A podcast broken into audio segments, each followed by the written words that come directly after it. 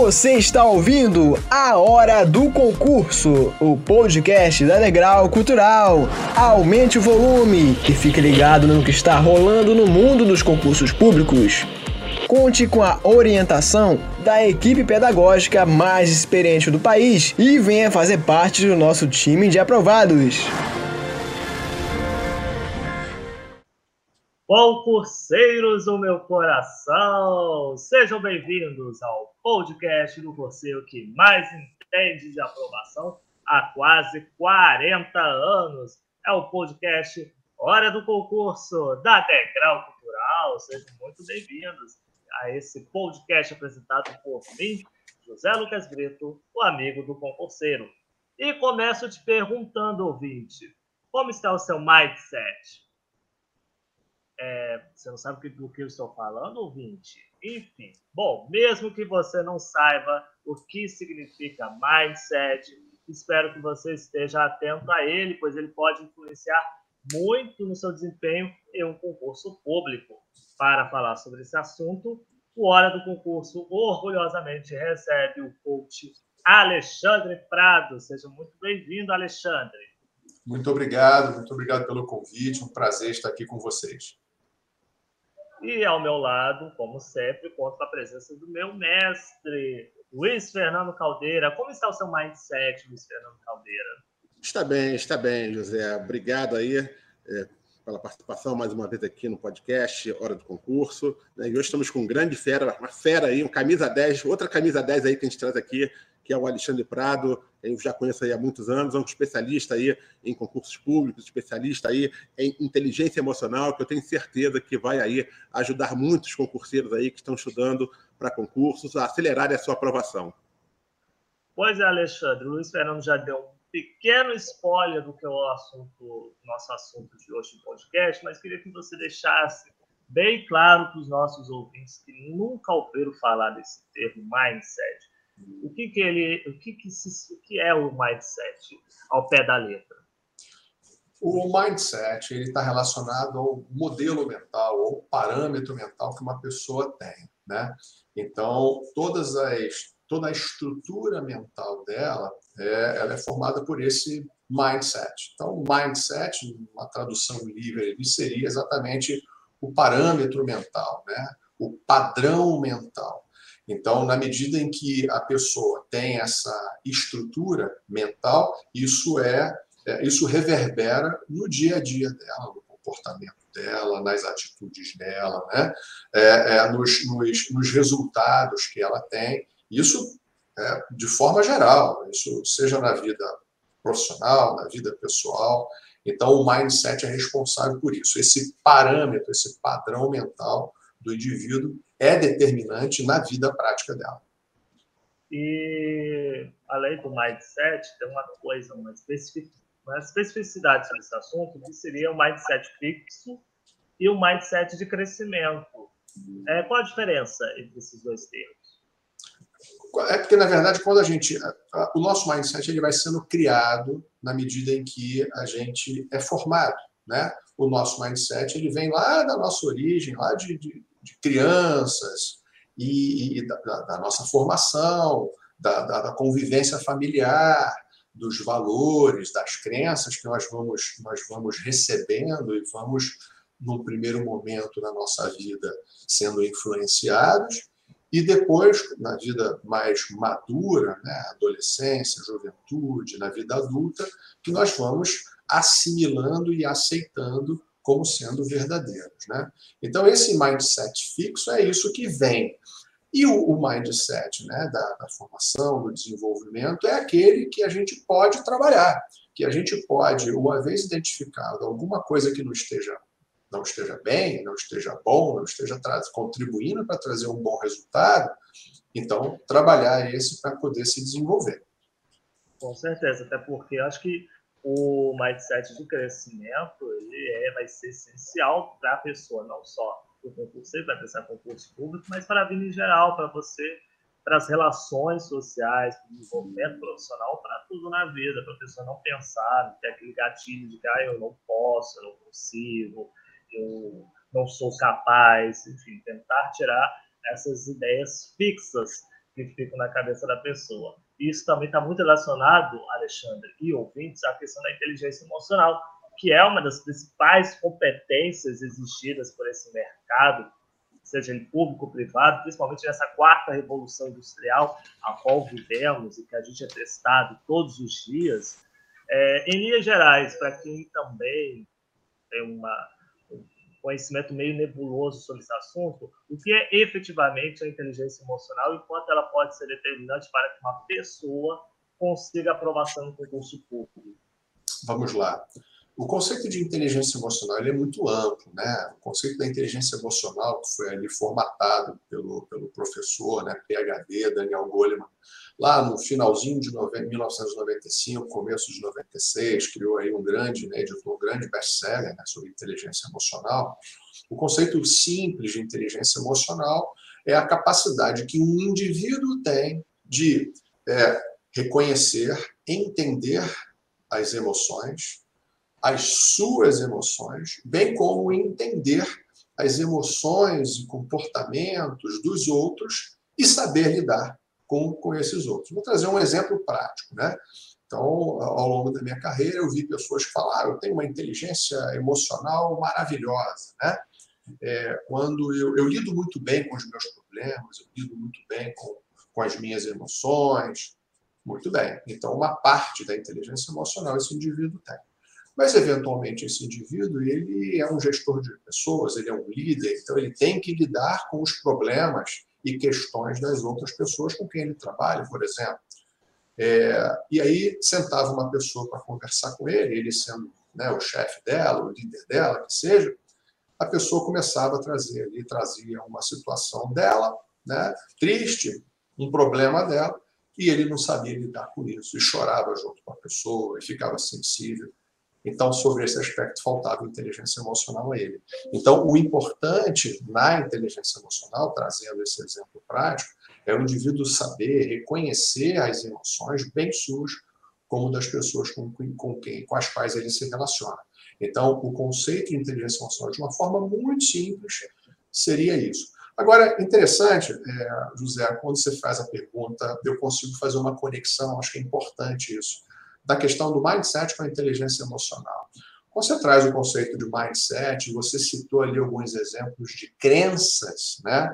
Eu não posso, eu não sou capaz, é, é, eu sou pior do que o outro. Isso a gente está falando de crenças limitantes. Né? Dentro de uma estrutura, da estrutura mental de um indivíduo, é, que tem uma, uma, estrutura mais complexa, com várias camadas, mas a estrutura de crenças e valores ela é muito importante. Então, o indivíduo que, dentro do seu mindset, possui crenças limitantes de eu não sou capaz, eu não posso, eu sou pior do que o outro, é, para mim vai ser muito difícil. Esse indivíduo já larga com desvantagem no concurso público, por exemplo, na vida, na vida em geral, mas no concurso público especificamente, né? Por quê? Porque ele vai lidar, ele vai concorrer tem um número limitado de vagas, ele vai concorrer com pessoas muito bem preparadas, né? mas ele vai lidar, ele vai concorrer também com pessoas mal preparadas. Então ele tem que entender que ele tem que fazer a parte dele, ele tem que ter segurança. Se é difícil para ele, é difícil para todo mundo. Então é, a, a pessoa tem que ter essa visão mais ampla e rever, remodelar essas crenças limitantes que, no limite, impactam muito né, nos resultados que as pessoas têm. E uma das formas de lidar com essas crenças limitantes é, obviamente, reconhecendo-as e trabalhando com elas, mas também entendendo e desenvolvendo a sua, a sua inteligência emocional, que, no limite, vai é, contribuir para que ele é, é, lide de uma forma adequada com essa com as adversidades, com as emoções negativas, com as suas crenças limitantes e algo do tipo.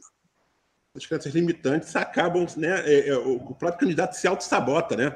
Quando ele pensa, quando ele, quando ele age dessa forma, né, mestre? Exato. Luiz Fernando, é, é um ponto importante que você traz, porque é, você imagina, né, nesse exemplo que a gente está trazendo, né, um, um concurso público, aberto, você não sabe quem são os seus oponentes, né? Quando você está numa luta ali, frente a frente com o indivíduo, você eventualmente conhece, você está vendo a fisionomia, você pode fazer a leitura corporal, mas no concurso público não. É você com você mesmo e milhares de pessoas, né, eventualmente. Então, é, é, se você entrar para uma para uma batalha, para uma disputa, seja ela uma luta, seja ela um concurso público, já pensando eu não sou capaz, eu sou pior do que o outro, coitadinho de mim que não tive condições, você já está fadado ao fracasso.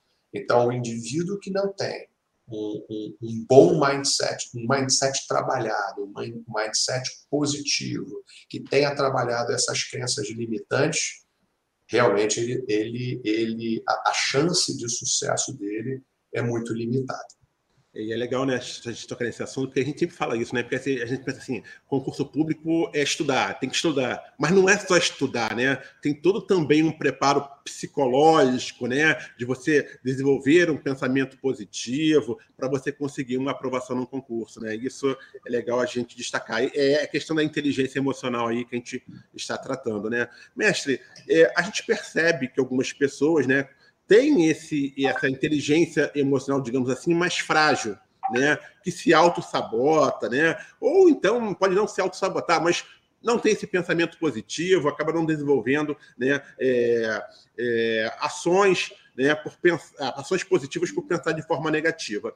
E aí eu queria que você falasse um pouquinho quais são os fatores que levam as pessoas a terem esse essa inteligência emocional mais frágil. Às vezes, a própria pressão familiar para que o candidato seja aprovado no concurso é um desses motivos. O que mais que você pode citar? Algum gatilho na infância, por exemplo, também pode levar? Acho que tudo isso, né? É, é, a questão familiar, sim, é, questões da infância, sim.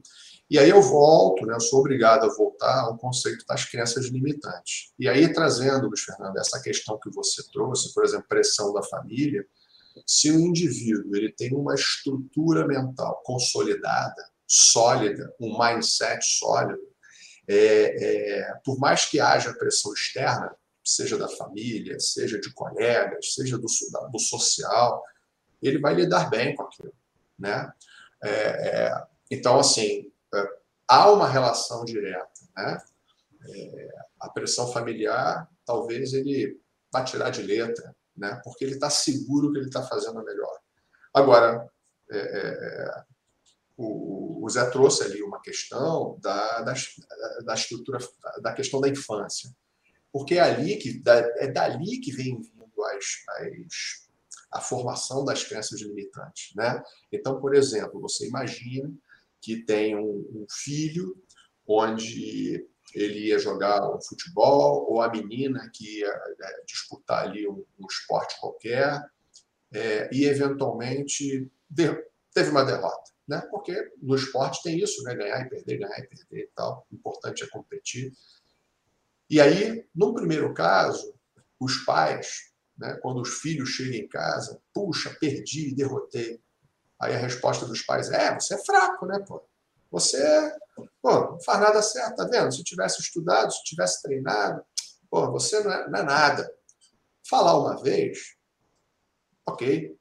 Mas falar duas, três, cinco, dez, vinte, trinta vezes, isso cria, né? Porque o pai e mãe são, são, têm um papel muitíssimo importante na formação de uma criança. Quando a criança cria, quebra ali um brinquedo porque teve um mau jeito, tal, o pai fala: ah, você só faz coisa errada. Puxa, você não é capaz de cuidar de alguma coisa? Então a criança ela é bombardeada por instruções negativas. Naturalmente, ela deve criar crenças limitantes, dizer o seguinte: eu não sou capaz, né? Eu não sou, eu não consigo cuidar de alguma coisa. Eu só tenho, eu só sou, eu sou um fracassado. Esse é um primeiro exemplo. Um segundo exemplo é quando você tem uma mesma situação e os pais falam assim: meu filho, isso acontece, o importante é competir, você é capaz. É só uma questão de você treinar mais. Você, olha, é inteligente, você se alimenta bem, você é focado. Então, falando isso uma, duas, três, cinco, dez, quinze vezes, qual é a crença que vai formar naquele, naquele indivíduo, naquela criança? É uma, é uma crença de eu posso, apesar das dificuldades, apesar das derrotas, apesar das adversidades, eu sou capaz. Eu vou focar e vou fazer, e vou contribuir, e vou realizar, e vou conquistar. Então, vem muito da infância. Né? Então, na medida em que é, é, é, as situações, e isso é muito importante para que o concurseiro entenda que muitas das crenças dele vieram lá da origem, lá da, da infância dele, mas que ele também tem essa percepção para os seus próprios filhos, né, para as próximas gerações. Mas trazendo para o mundo do concurseiro, que é o agora, uma vez ele entendendo como que funciona isso, e quando a gente tem um pouco mais de maturidade, a gente é capaz de perceber, né, pelas relações que nós temos com os nossos pais ou com as pessoas com quem nós convivemos, é importante ver hum, esse comportamento do meu pai, da minha mãe, do meu tio, dos meus avós e tal, sempre foram assim. Puxa vida, isso pode estar contribuindo para o indivíduo que eu sou hoje. Então, esse indivíduo pode, uma vez tendo a percepção desta realidade, mudar essa realidade, caso seja né, positivo, no caso de uma crença limitante. Então, realmente, o, o, respondendo até a ambos, né, é, a Luiz Zé, eu acho que é importante entender que não é só a pressão do dia a dia hoje. Né? A origem está lá atrás. Mas, uma vez identificando que existem essas pressões do hoje, somadas a essas crenças que foram criadas lá no passado, construídas lá no passado, na infância, na adolescência, trabalhar isso e fazer com que esse indivíduo mude o termo que a gente usou na origem, aqui no início, mude seu mindset de um indivíduo que, ah, para mim é tudo difícil, eu não sou capaz, é, é, talvez, né, muito talvez, talvez, para um, um mindset de, apesar de difícil, eu posso conseguir, eu sou capaz, eu não sou pior do que ninguém, né? Então é só uma questão de sentar, me estruturar, estudar, porque quem estuda, quem se prepara, quem trabalha emocional, acaba sendo aprovado. Prado, às vezes as pessoas, o concurseiro, ele está estudando para concurso e tal, mas ele não tem, uh, digamos assim, o conhecimento de que ele tem, digamos assim, uma inteligência emocional frágil. Quais são os sintomas né, que o concurseiro pode começar a tentar perceber de que ele precisa melhorar a sua inteligência emocional, precisa mudar do seu mindset? Quando ele é exagerado ao extremo, quando ele percebe que realmente ele tem falta de foco, naquilo que ele quer para a vida dele, até estudando para concurso, aquele cara que atira para tudo quanto é lado e não foca numa área. O que, que, quais são os sintomas que você pode apontar aí para que o concurseiro, opa, desperte, olha, pô, caramba, eu estou precisando melhorar a minha inteligência emocional, estou precisando mudar meu mindset? Luiz, ótima pergunta. Na verdade, quando a gente fala é, é de se observar, a gente está falando lá, volta lá no conceito da inteligência emocional, que é reconhecer a emoção né, e saber lidar com ela, primeiramente diante de si, né, ou sobre si. Então, quando, o que, ele pode observar? Ele pode ver que é, ele fica muito tenso quando ele vai estudar, ele fica tenso caso ele já tenha feito alguma prova, né, que é importante fazer até outros concursos, né, mesmo que não sejam aquele do seu foco, para você se acostumar ao ambiente de prova. Quando ele fica muito tenso, muito nervoso, dá o famoso branco, ele tem o conteúdo, mas eventualmente ele chega na hora da prova, dá o branco. O que, que é isso? É a tensão, né? Ele fica tenso e aí acaba realmente bloqueando. Então, quando ele observa, é um exercício de auto-observação. Observar o seu comportamento diante das circunstâncias. Seja do simulado no cursinho, quem faz um cursinho, seja é, a, a, a maneira como reage em casa mesmo, fazendo ali um simulado ou fazendo uma prova de um concurso anterior e a coisa não foi tão bem, e ele fica para baixo, fica deprimido e, e, fica muito chateado. Então, primeiro, primeiro ponto aqui, talvez o mais importante, é se observar, observar as reações que tem diante de uma questão, de um momento adverso ali, adverso de não ter feito um bom simulado, adverso de não ter tido tempo de estudar naquele dia. Então, o indivíduo ele tem que estar centrado. Né? Você falou de foco, é, é, esses são outros aspectos né, que podem até ser influenciados pela inteligência emocional, que é o que no coaching né, a gente acaba chamando de, de competências comportamentais, que também são fundamentais para o indivíduo que está se preparando. Então, trabalhar o foco, trabalhar a administração do tempo, se planejar, tudo isso em conjunto faz parte de um indivíduo que está se preparando bem para um concurso. Por que, que tem pessoas que numa primeira oportunidade, numa primeira prova, passa? E tem pessoas com as mesmas condições que fazem cursinho ou que não fazem cursinho, enfim, com as mesmas condições desse exemplo, demoram 3, 4, 5 anos para passar. Muitas vezes é por conta do emocional, muitas vezes é por conta das competências comportamentais relacionadas a, a, a esse momento ali do concurso. Perfeito. Então, Alexandre, muitas vezes o concurseiro ele, chega todo gás para estudar para o concurso, motivado, já pensando no salário, já pensando na rotina profissional, já pensando nessa habilidade, já pensando em todos os bônus e até nos ônus que ele vai ter ao ingressar no serviço público. Só que aí chega na hora da prova e aí ele é reprovado no exame e aí acaba desanimando e para de estudar. Não saber lidar com a frustração é outro exemplo de fragilidade da nossa inteligência emocional? Com certeza. É, é, esse é um exemplo clássico. Né? Tem alguns aspectos relacionados a esse exemplo que você trouxe.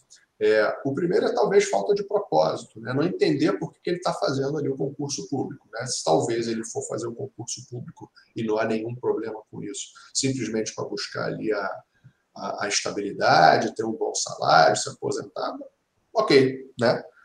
Mas tem aquele indivíduo que ele faz o concurso público, né? Porque ele quer fazer, ele tem vontade de seguir aquela carreira, porque aquela carreira tem congruência com os valores dele né? O indivíduo quer ser policial, então se ele vai fazer para PRF, se ele vai fazer para civil, se ele vai fazer para federal, ele quer ser policial porque isso está dentro, né? integra o perfil daquele indivíduo. Então ele não quer fazer outros concursos que porventura possam até remunerar melhor, ele quer ser policial.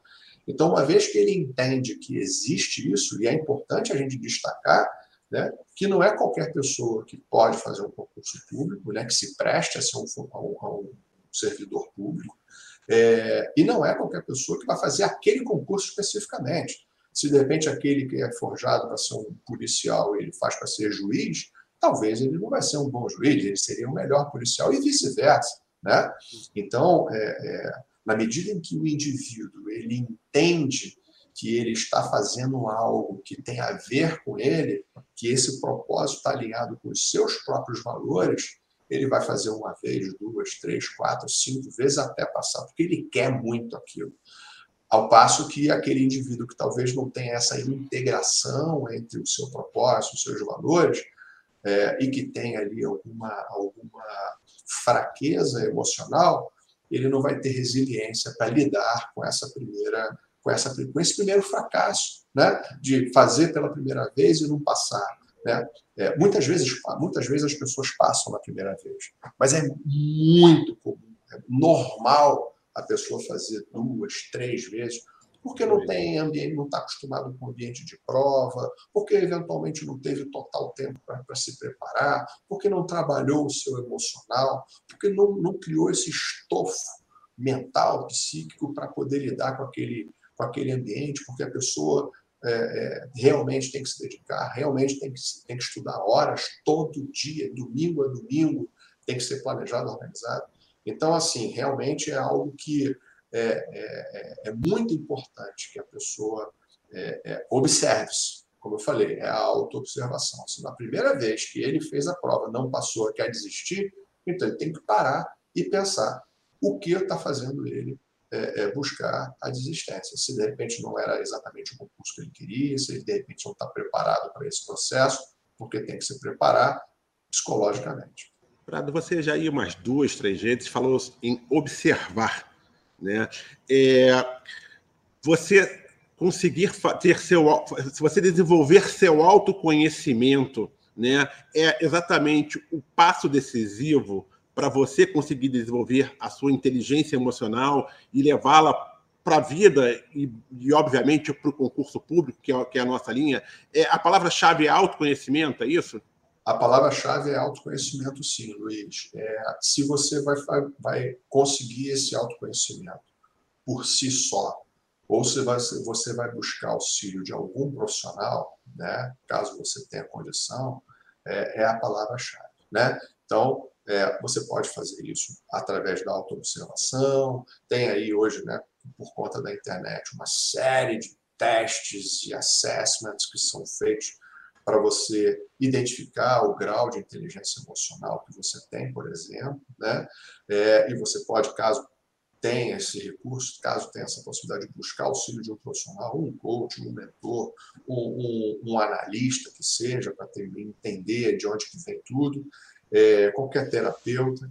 Então, é muito importante que o indivíduo ele tenha essa, essa predisposição de entender que o concurso público, assim como né, para os mais jovens, ali, o Enem, para os mais os jovens há mais tempo, como, como eu e o Luiz, que tinham o vestibular, né? É, exatamente. São fases, são fases, né? Que a gente necessariamente, se quer crescer do ponto de vista profissional, acadêmico, tem que fazer, né? Tem que passar por ela. Então, se você vai passar pelo Enem uma, duas, três vezes na sua vida, o vestibular, no, no caso dos, mais, dos jovens há mais tempo, também. É, então, você tem que ter essa consciência. Eu estou me preparando para esse concurso, eu tenho aqui um tempo para investir. Pode ser que eu passe na primeira, mas pode ser que eu não passe na, na primeira vez, e eu vou insistir, vou fazer mais uma, mais duas vezes. Então, essa percepção, sim, Luiz, é, é, ratificando, passa pelo autoconhecimento e passa por essa busca de se conhecer e conhecer suas crenças limitantes, como é que é a tua estrutura mental para lidar com as adversidades, bem como com as vitórias. Então, Alexandre, você falou da importância da pessoa buscar ajuda de um terapeuta, de um coach, de um psicanalista, mas na realidade a gente sabe que nem todo mundo tem condições de pagar um atendimento é, é, é, voltado para a área mental, justamente por conta da situação do país vive, pouca, é, pouca gente com, com, renda, né, uma renda muito baixa na mão de, da população em geral. E aí eu queria que você deixasse pelo menos cinco dicas práticas para que os concurseiros eles possam fazer esse autoatendimento e esse autodesenvolvimento da inteligência emocional para que eles possam superar as frustrações que venham a surgir nessa longa jornada da vida de um concurseiro. Olha, uma primeira a gente já falou aqui, que é essa questão da autoobservação. Né? Então, observe e analise seus próprios comportamentos. Isso é algo relativamente simples, o indivíduo pode fazer isso é, anotando no papel, olha, no dia tal aconteceu essa situação e o meu comportamento foi assim, a minha reação foi assim. Né? Então, é uma primeira dica. A segunda é tentar controlar e dominar suas emoções. Como fazer isso? Né? Porque às vezes a gente está lidando ali com alguma coisa que nos chateia, é, uma adversidade, alguma coisa não saiu como a gente queria. É, como lidar com isso? Bom, aí tem uma série de possibilidades que não, não, não precisa de investimento financeiro. Faz uma meditação, faz uma, uma respiração para melhorar né, a, a, a, tua, a tua vibração. É importante né, dormir bem, né? é muito importante dormir bem, né? fundamental. Né? Ter uma rotina. Né? Então, com isso em conjunto, você vai conseguir lidar, né, dominar as suas emoções. É, e, obviamente, lidar com as emoções negativas. Né? Então, seria essa segunda. A terceira é trabalhar a sua autoconfiança, né? de entender que você não é pior do que ninguém, que você não é melhor do que ninguém? Que naquele concurso você está de igual para igual né? com, com, com pessoas né? que você vai fazer o seu melhor para poder né, estar entre os aprovados. É, então, essa autoconfiança ela pode ser desenvolvida no dia a dia, nas questões pequenas, né? de você, no relacionamento com as pessoas, nas pequenas vitórias. Uma dica que eu costumo, que eu costumo é, dar é assim: estabeleça suas pequenas metas de vitórias contra os seus comportamentos pequenos. E para cada vitória, para cada né, momento de êxito, presenteie-se. Mas presenteie-se com uma coisa simples. Pode ser um bombom, uma bala, né? Ou para quem gosta lá, uma coca com refrigerante ou uma cerveja, enfim. Mas o importante não é o bombom, a cerveja, o refrigerante, a bala. O importante é a simbologia. Quando o indivíduo esteja comendo aquele bombom, ele fale: Eu estou comendo esse bombom porque eu mereci esse bombom, porque eu tive uma vitória. Então, é celebrar as vitórias, por menores que elas sejam. Isso vai criando no indivíduo uma, uma, um senso de autoconfiança, dizer eu sou capaz. Né? É, aprender a lidar com a pressão, é mais uma. Né? Como lidar com a pressão? Através do seu equilíbrio. Voltamos à questão da meditação. Respira fundo, é, é, respira até 10, como a gente respira e conta até 10, a gente costuma dizer, funciona magicamente. Né? É, e, e, procure é, desenvolver, talvez uma última, seja um sentimento de empatia. Empatia com quem? Né? Com, é, com os outros. Quando a gente fala de empatia, a gente está falando de empatia com relação a outras pessoas. Então, por que, que isso é importante? Porque você vai perceber, na medida em que você olha para os outros, que você não é tão ruim assim. Né? Que tem pessoas que têm menos condições do que você, que têm menos condições físicas ou até né, de tempo e outras questões do que você. E aquela pessoa está brigando de igual para igual com você. Deixa de lado aquelas pessoas que têm tudo, mas tem pessoas que têm muito menos do que você e são aprovadas. Então procure fazer leituras de conteúdos de que mostrem, né, é, é, é, conteúdos motivacionais que tragam casos ali de pessoas que não tinham nada. Né? A gente teve caso de, de ministro do Supremo que, é, salvo engano, que a, a mãe era faxineira, o pai ascensorista, algo assim, o ministro do Supremo Tribunal Federal. Então, a pessoa que era contra todas as possibilidades né, do ponto de vista financeiro chegou onde chegou. Então, é, depende muito de cada um né? faça por você. Então, é, essa, o desenvolvimento dessa empatia é, passa por é, é também fortalecer a sua inteligência emocional, que no limite está lá, né, no conceito que eu falei, saber lidar, se reconhecer e lidar com as suas emoções, bem como com a dos outros. Para isso, você tem que ter empatia. Legal. Ô, Prado, e a questão da inteligência emocional é importante não somente para passar no concurso, né? Porque também ela pode ser fundamental para o pós-concurso, né? Para o desenvolvimento da carreira daquele profissional, né? Assim, é, aquela pessoa que tem um, uma boa inteligência, é, inteligência emocional, ela tem mais possibilidade de crescer no serviço público, de vir a alcançar cargos de chefia, de liderança, de direção, de gerência Concorda com isso? Eu concordo. Na verdade, a inteligência emocional ela é importante para o indivíduo.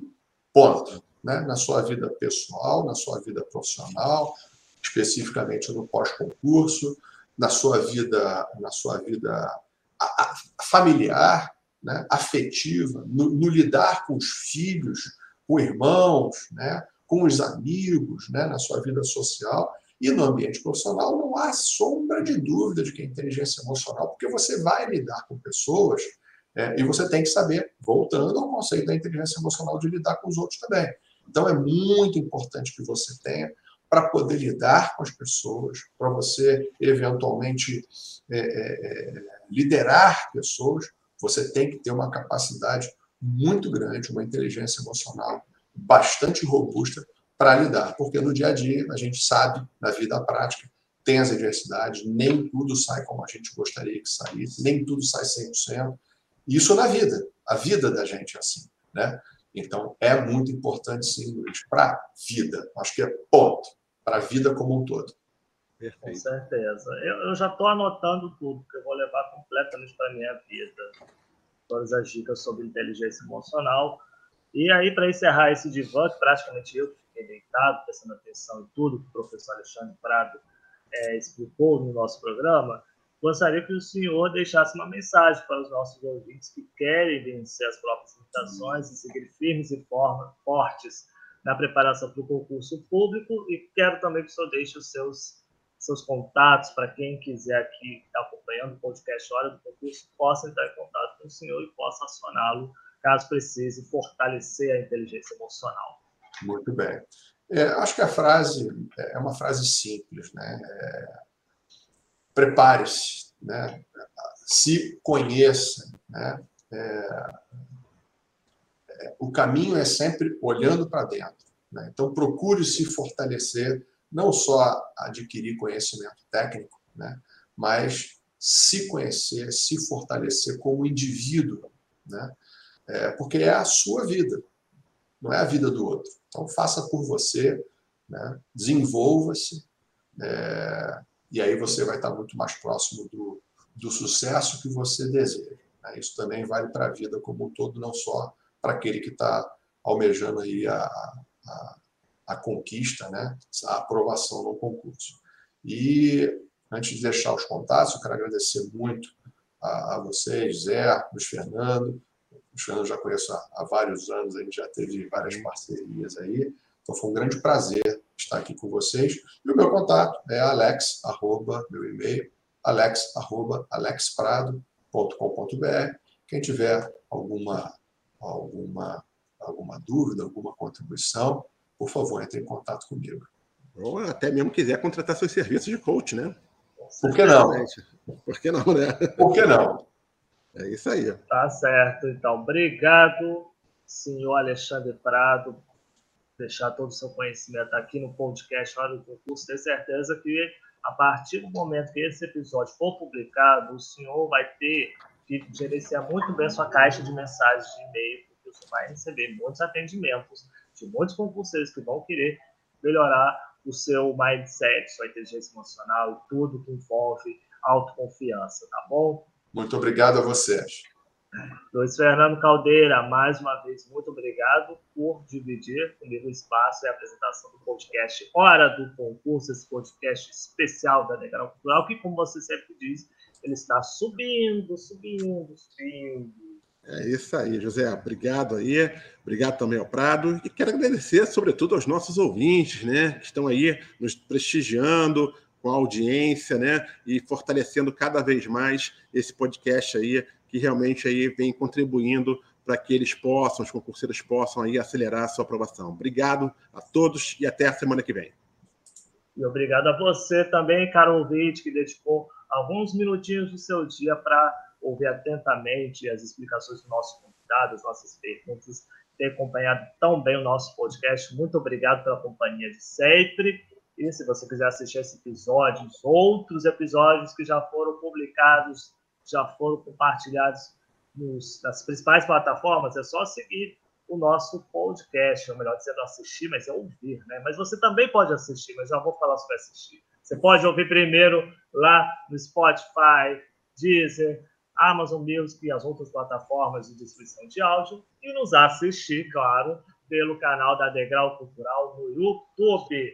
Muito obrigado, fiquem na paz e até a próxima!